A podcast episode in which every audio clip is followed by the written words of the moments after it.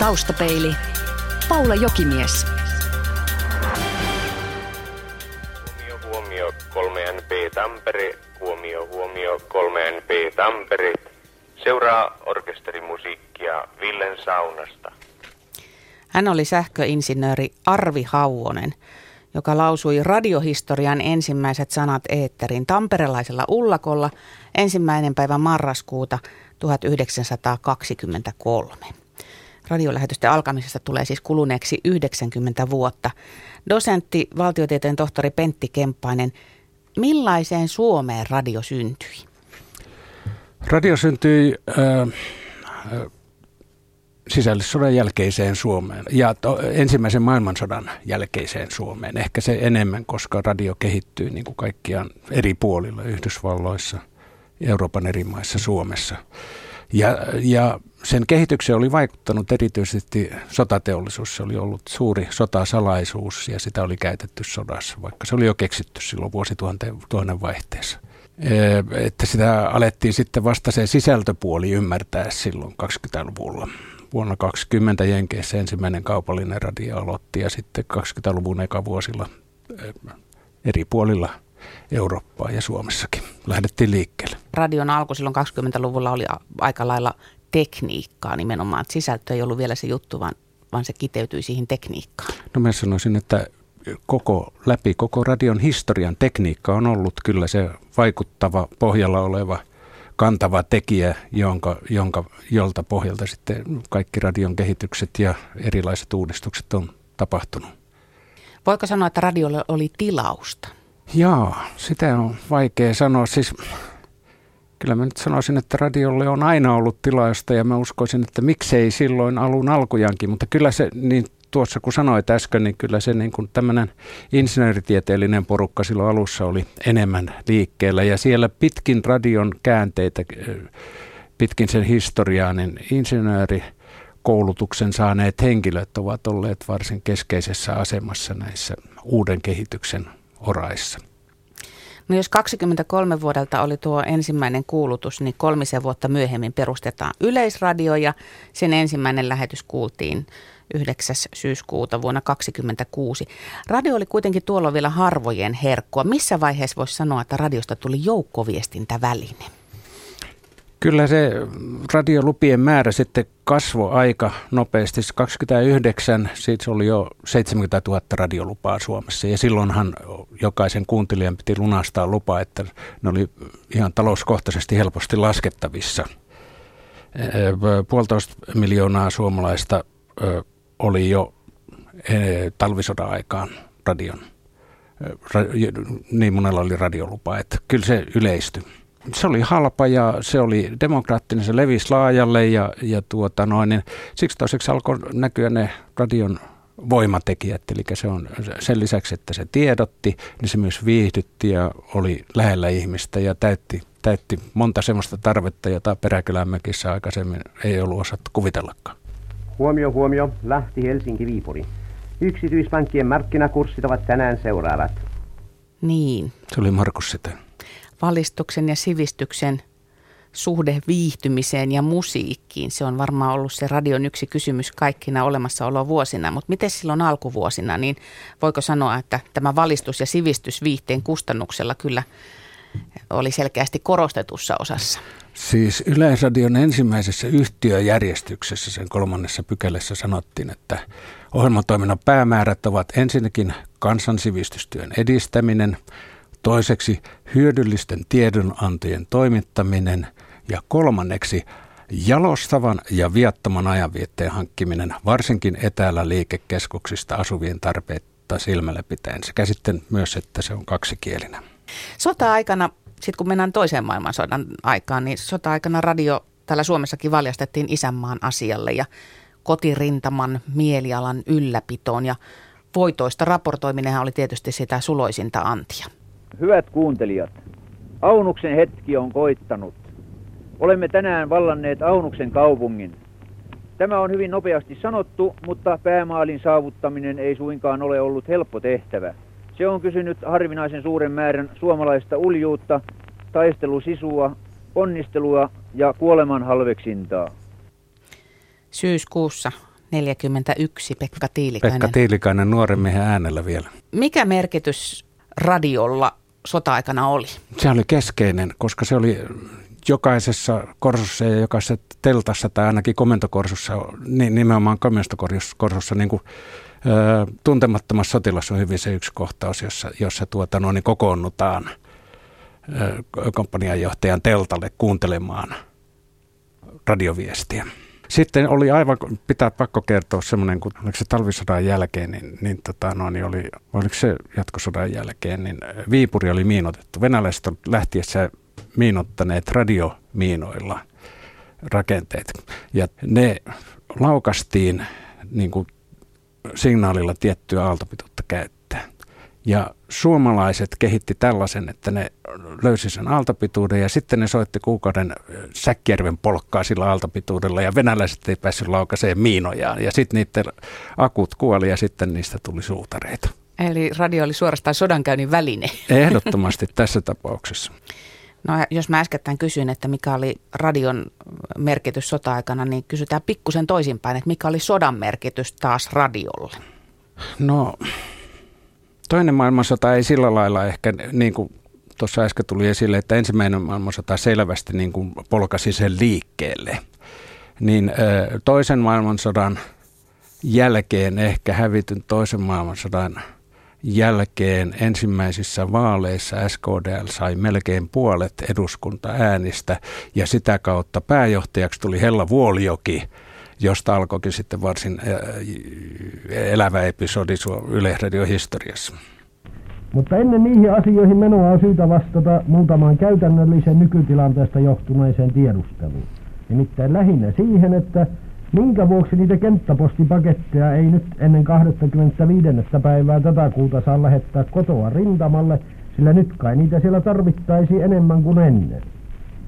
No syy on yksinkertaisesti siinä, että kaikki liikennevälineet pienimmätkin tarvitaan nyt välttämättömästi toisiin tarkoituksiin. Ajatellaanpa vai esimerkiksi valtavaa evakuointia ja muuta sellaista. Tässä oli pienenä välipalana ote Jahvetin huippusuositusta kirjelaatikko-ohjelmasta. Jahvetti eli Yrjö Kilpeläinen oli aikansa radiopersona, kuten jo aiemmin kuullut Pekka Tiilikainen ja Markus Rautiokin. Radion tekijöistä tuli rakastettuja ja heitä voisi varmaan nykyisellä kielellä kutsua julkiksiksi. Miten oleellinen osa radion kehitystä on vahvat persoonallisuudet? Keskeinen. Radio ei ole ilman radiopersonallisuuksia ja, ja pitää muistaa, että elettiin aikaa, jolloin ei ollut telkkaria. Siis ö, perhe kokoontui olohuoneeseen erityisesti iltaisin ja viikonvaihteesin. Ja ainoastaan isä sai koskea hienoon radiovastaanottimeen, joka oli siellä nurkassa, semmoinen pulerattu pömpeli. Ja perhe kokoontui sitä kuuntelemaan. Ikään kuin tämän päivän perhe kokoontuu katsomaan televisiota. Mutta ennen kaikkea se oli niin kuin sillä lailla siitä muodostui ar- arkielämän, osa arkielämää, että, että sitten työpaikalla keskusteltiin radio-ohjelmista ja lauantai toivottuihin levyihin lähetettiin postikortteja ja kirjeitä ja toivottiin toivemusiikkia ja kyllä se oli oikeastaan kaipaa sitä, se aika oli niin paljon niin kuin selkeämpää ja yksinkertaisempaa, kun nyt pitäisi valita 45 televisiokanavasta ja muutamasta sadasta radiokanavasta. Mulla on iPad, jossa on 70 000 radiokanavaa. Taustapelissä puhutaan tänään siis, tai juhlitaan tänään 90-vuotista radiota. Suomessa siis radiolähetysten alkamisesta on tullut kuluneeksi 90 vuotta. Ensimmäiset äänet eetterissä kuultiin ensimmäinen marraskuuta vuonna 1923 ja taustapelissä vieraana dosentti valtiotieteen tohtori Pentti Kemppainen. Radiopuhe ja ilmaisu oli radiolähetysten alkupuolella nykykorvin kuultuna yleensä mm, korrektia ja koukeroista. Tuossa äskettäin kun Jahvetti oli äänessä, niin sehän oli hyvin sellaista puheenomaista, semmoista tarinointia tai semmoista niin kuin tavallisen ihmisen puhetta. Ja irrottelua harrastettiin toki menneenä aikoinakin. Tämä, tässä seuraavassa pätkässä äänessä on jälleen Markus Setä, mutta tällä kertaa Markus Rautiona. Eli Markus Setä hän teki paljon muutakin kuin lasten tunteja, josta hänet ehkä parhaiten muistetaan. Tässä näytepala hänen vierailustaan naapurimaassa Toompean mäellä. Täällä on tupa niin täynnä väkeä ja niin tavattoman lämmin, että minä puolestani en juo kuumaa kahvia, vaan tilaan tätä eestiläistä erinomaista juomaa, jonka nimi on Ouna Joke. Omena mehua. Ja tässä minä tapaan, tapaan sievän neitosenkin, pitkän solakan tumman. Suuret tummat silmät, sironenä ja söpösuu. No ja no, minä en kerro enempää. Puheilmaisusta tulee väistämättä mieleen Suomi-filmit. Oliko tällainen ilmaisu pu- muoti-ilmiö tuohon aikaan vai mistä tällainen puheen nuotti tulee? Ei se ollut muoti-ilmiö, vaan se oli maan tapa. Siis se lähti tästä Yleisradion tehtävästä olla sivistynyt ja asiallinen. Ja toki sen toinen puoli oli sitten se, että, että kieltä käytettiin elävästi. Mun, nyt mun yöni menee usein siihen, että kun vahingossa pistää herätessään Yle puheen päälle ja sieltä tulee jotain, jotain Tiilikaisen Noposen vanhoja olympiaselostuksia tai muuta. Kuinka jumalattoman elävää ja korrektia kieltä ne kaverit on käyttänyt. Ja moni, monipuolista. Voi kun saisi sen ajan takaisin. Se on kyllä liian haastava tehtävä tämä, mihin niin kuin nykyjuontajat on pistetty, että vetää neljä tuntia niin kuin musiikkia ja on koko ajan itse läsnä ja, ja tuota noin, niin yrittää kertoa vielä sitten, mistä nyt kertookin. Niin. Yleisradio, joka siis hallitsi radiokenttää kuitenkin suurimman osan tai on hallinnut suurimman osan tästä 90 radion vuodesta Suomessa, niin Yleisradio on tarvinnut vuosikymmenten aikana ulkopuolisia herätteitä, jotta on havahduttu vähän reivaamaan kurssia. Ja yksi lyhyt, mutta merkittävä tapaus sijoittuu 60-luvun alkuun, jolloin herättäjä kellui Itämerellä. CQ, CQ, Radio Nord calling Radio Bulgaria. Radio Nord calling Radio Bulgaria. This is station RS Radio Bulgaria 9.700 megacycle. Radio Nord i ständig kontakt med radiostationer världen runt. Det har varit en intressant och lärorik tid som vi alla haft glädje av, även under de värsta stormarna. Och med dessa ord vill jag än en gång tacka alla för den tid som har varit. Klockan 24 idag tonar den sista skivan från Bonjour. Radion i takt med tiden. Radio, radio, radio, Siinä oli lopetussanoja yhdestä pienestä, mutta tärkeästä aikakaudesta radioilmaisussa. Pentti Kempainen, kuinka merkityksellinen Radio Nord oli esimerkiksi Yleisradion kehitykselle? Tuosta vielä se oli Jack Kojak, joka sanoi nämä jäähyväissanat ja, ja tuota, viimeinen biisi, joka se oli Hit the Road Jack. Ää, se oli erittäin merkittävä. Siis kun mä olen kirjoittanut tätä radiohistoriaa, niin, niin, tota, no, niin mä oon jatkuvasti törmännyt siihen, kuinka tärkeä niin kuin kevyt musiikki on ollut näissä suurissa käänteissä. Ja yksi keskeinen oli tämä 60-luvun alku. Se alkoi Kööpenhaminan edustalta Tanskan salmista. Ja sitten, mutta Suomen kannalta ja oikeastaan koko Pohjoismaiden kannalta tämä Radio Nuudin 16 kuukautta olivat keskeisiä, koska ne ryökäleet pistivät sen radionsa aluevesirajojen ulkopuolelle Tukholman edustalle kehtasivatkin. Ja sen jälkeen tuli niin kuin kansankodin kanssa hirveä törmäys ja, ja tietenkin pienempi hävis, mutta kunnialla ja, ja siitä seurasi sitten paljon asioita. Kuten?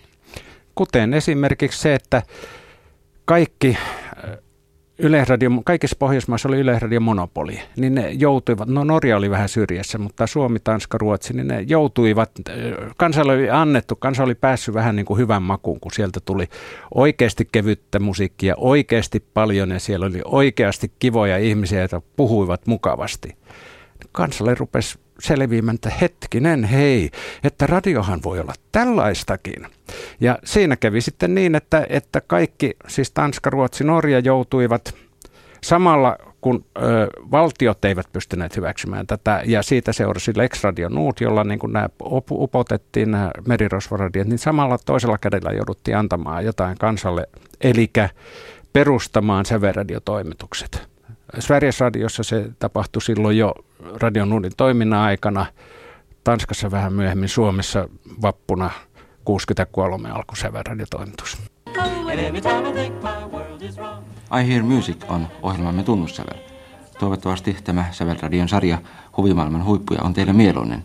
Tapaamme näissä merkeissä joka maanantai kello 23. Täällä jälleen Juhan Viikstedt ja Nippu Levy. Tämä oli vuodelta 1963 tämä näytepala. Samalla kai sitten Sävelradion myötä voi sanoa, että Yleisradiossakin alkoi jonkinasteinen nuorison esiin marssi.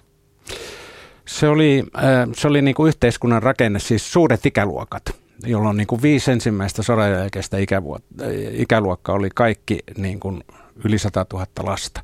Ja sitten kun niistä ne, ne tulivat aikuisikään ja, tai puberteetti-ikään ja sitten vastaavasti Yhdysvalloissa alkoi tämä rock'n'roll ja muut ja niistä, niistä syntyi sitten sellainen kemiallinen yhdistelmä, joka, niin kuin, joka, jonka jälkeen mikään ei ollut ennallaan. Oliko radio esimerkiksi 60-luvun alussa nimenomaan nuorten väline vaikkapa televisioon verrattuna? Ei, ei, ei, ei, kun telkkari oli, telkkari oli kyllä, niin kuin nuoret, nuoret istut tollotti siinä nenänpää valkoisena, mustavalkoisen televisio edessä. Nyt otetaan yksi ajan kuulokuva myöskin. Tämä on vuodelta 70. oh dear, not again.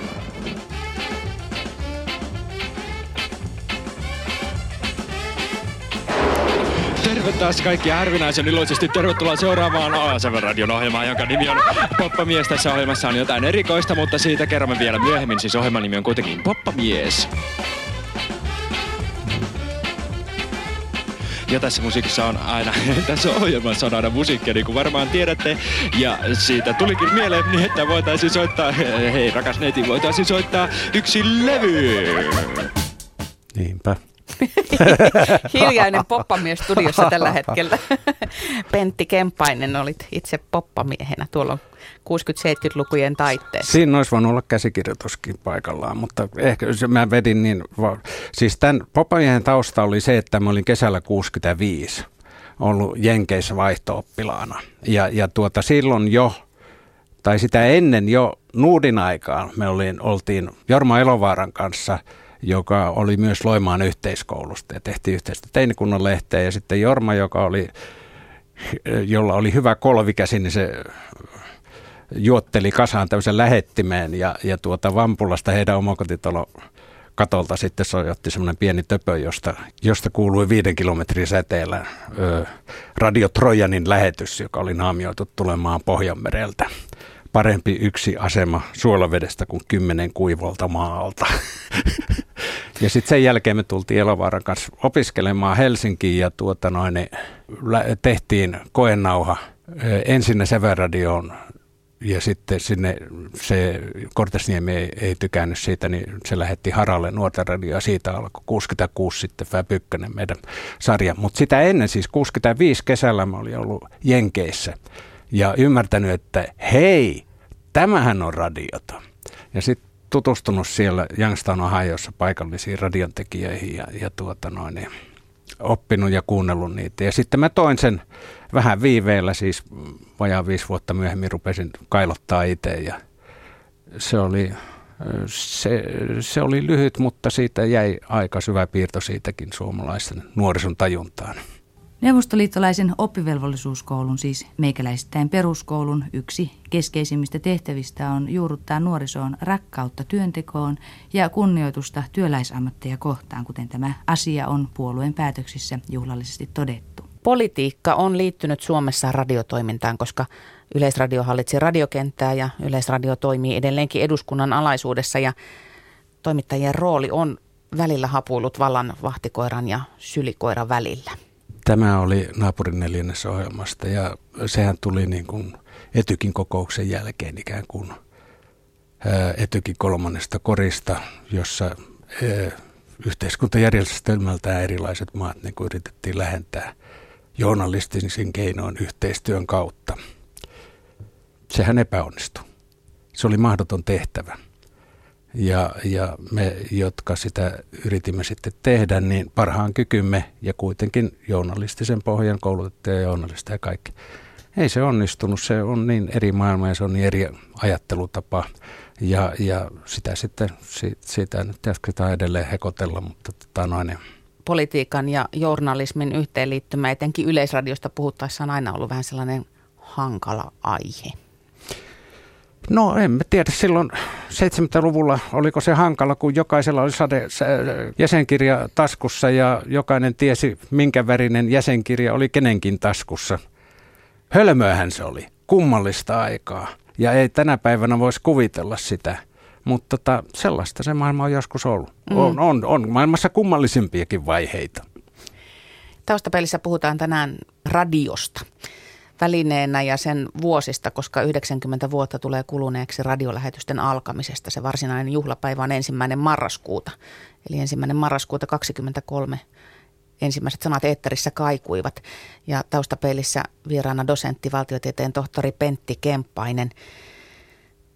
Vuonna 1985 tapahtui yksi radiokentän suurista, ellei suurin murros.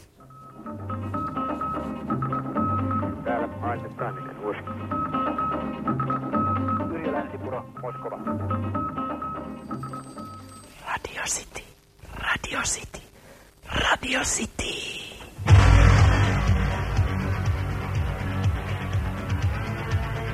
Tervetuloa lopultakin uusille nuorekkaille radioaalloille. Tervetuloa Radio Cityin 96,2 megahertsiä. Kaupallinen paikallisradiotoiminta käynnistyi 1985 ja edellinen tunnus oli helsinkiläisen Radio Cityn ihan ensimmäisenä eetteriin ehti nivalalainen radiolakeus. Yleisradio pelästyi pahan päiväisesti, vaikka maakuntaradiotoiminta olikin jo aloiteltu siihen mennessä Helsingissä, Turussa ja Tampereella, mutta yhtäkkiä radiokenttä oli täynnä kilpailua. Hurja juttu, joo. Kyllä mä muistan. Ja sitä ennen hän seurasi jo se, kun tota, noin, tuolla jengiä niin kuin rekrytoitiin tänne, niin kuin kauhean supatus kuulu, ovet olivat kiinni ja, ja tota noin, niin erinäköistä tyyppiä alkoi liota. Esimerkiksi Tynkkynen lähti ensimmäisenä rakentamaan Radio Cityä ja aika suuri osa näitä, jotka oli sitten meillä Sävä-radiotoimistuksessa 80-luvulla, niin ne sitten menivät ja, niin kuin kaupalliselle puolelle ja sitten tämä liikenne on käynyt suuntaan ja toiseen. Se on kaksisuuntainen se ovi ja se on jo moneen, moneen kertaan nähty. Mutta silloin aloite oli kaupallisella radiolla absoluuttisesti. Se oli kyllä jotain niin ihmeellistä. Se oli vähän niin kuin se merirosvoradiot silloin aikanaan, että nyt jysähti. Ja nämä kaupalliset paikallisradiothan olivat kovin, kovin erilaisia. Se kirjo oli todella ihan pienistä semmoisista, voisi sanoa, että suunnilleen niin kuin kyläpostin tyylisistä pikkuasemista sitten tällaisiin mm, suurten kaupunkien isoihin ketjuihin, joilla oli täysipainoinen uutistoimitus ja täysipainoinen musiikkitoimitus Joo. ja oli viihdettä ja kuunnelua. Joo, ja esimerkiksi tämä radiolakeus justiin, se oli aivan hurjan paikallinen ja koti, kotikutoinen. Se tosin ei sitten kestänyt kuin pari vuotta, niin se meni konkurssiin. Mutta tota noin, niin silloin ja edelleen on, oli olemassa tämä niin kuin yksi radiovoimatekijä on paikallisuus. Ja sitä käytettiin silloin kaupallisen radion alkuvuosina. Se, se oli niin kuin, sehän kehittyy sitten vähitellen ketjuiksi ja muuten, mutta tota noin, niin tämä paikallisuus, se on, tiedän, että se on nyt taas kaupallisella puolella, siis nyt 2010-luvulla, niin alkaa taas niin kuin kihelmöidä, että siellä on yhtä sun toista tapahtumassa sellaista, että, että paikallisuudesta jotkut asemat tulevat taas nostamaan keskeisen voimansa. Että kyllä se on aina ollut ja, ja taloudellisesta syystä nämä on laajentunut ja sitten on tullut formaatit ja muut, mutta, mutta tämä lähtö ja sen paikallisuus niin oli, oli sillä lailla – myös sillä historiallisia juttuja, että, että se oli hienoa. Toivottavasti se taas tulee takaisin. Meneekö pahasti liiottelun puolelle, jos sanon, että radiolle välineenä tämä 85 tapahtunut muutos oli elintärkeä? No ainakin se oli, oli tuota noinen, kuin iso hörppäys suolavettä Itämerelle, että lohet alkoivat taas uida.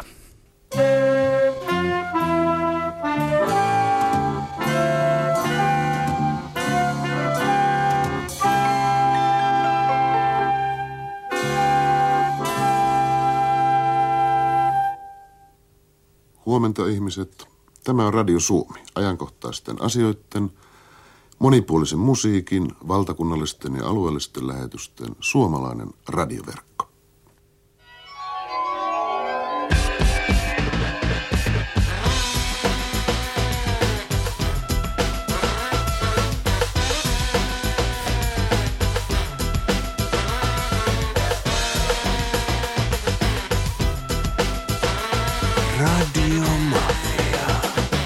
Pentti Kemppainen, voisi veikata tuo jälkimmäinen tunnus oli sinulle rakkaampi? No, mä oon näitä tota, historiakirjoituksissa pohtinut, pohtinut tuota, noin jälkikäteen vähän avarammin. Ja mun mielestä se Radio Suomi oli, oli se, joka oikeasti pelasti sitten Suomen Yleisradion kartalle. Ja, ja tota, Radiomafia oli se, joka pelasti nuorison takaisin Yleisradion taajuuksille. Ja sitä mä olin tekemässä ja se oli hieno, historiallinen vaihe munkin urallani, mutta tota, var, varsin monisävyinen sekin.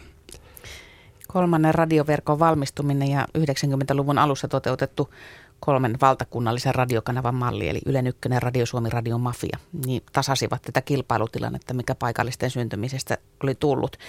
Mutta sitten alkoi tämä kehitys, että kaupalliset asemat ketjuuntuivat, kadottivat sitä paikallisuutta ja me ihmiset, me kuuntelijat, vaadimme yhä enemmän yksilöllisyyttä – vaikka meillä on edelleen lauantain toivotut ja puhelinlangat laulaa, jotka pitävät pintansa ohjelmina, niin miten tällainen yhtenäiskulttuurin mureneminen on muuttanut radiota? No siis mikä on muuttanut sitten lopulta, kun radiosta tuli bisnestä, niin, niin bisneshän äh, tulee halvimmillaan ja tehdyksi, kun tehdään tuota kohderyhmäanalyysiä ja sen jälkeen tehdään, se istutetaan siihen formaatti. Sama pelaa sen radiossa ja samaa me kärsitään television puolella nytte. Ja silloin jokainen saa niin kuin sitä nannaa, jota itse haluaa, niin tapista 24 tuntia vuorokaudessa niin kauan kuin sähköä riittää. En mä nyt tiedä, kyllä siihen jossain vaiheessa sitten turtuu. Jos radion alussa mentiin tekniikka edellä, niin 2000-lukuakin on radiossa kyllä leimannut tekniikka. Vuosituhannen vaihteeseen ajoittuu Yleisradion digiradiokokeilu ja samalla käsitys radion kuuntelusta on muuttunut radio kulkee mukana puhelimissa ja lähetyksiä voi kuunnella jälkikäteen netissä. Ja musiikin takia yhä harvempi kuuntelee radiota. Nyt kun me tässä ollaan haarukoitu melkoisen nopealla tahdilla radion 90 vuotta Pentti Kemppainen, niin millaisena näet radion tulevaisuuden?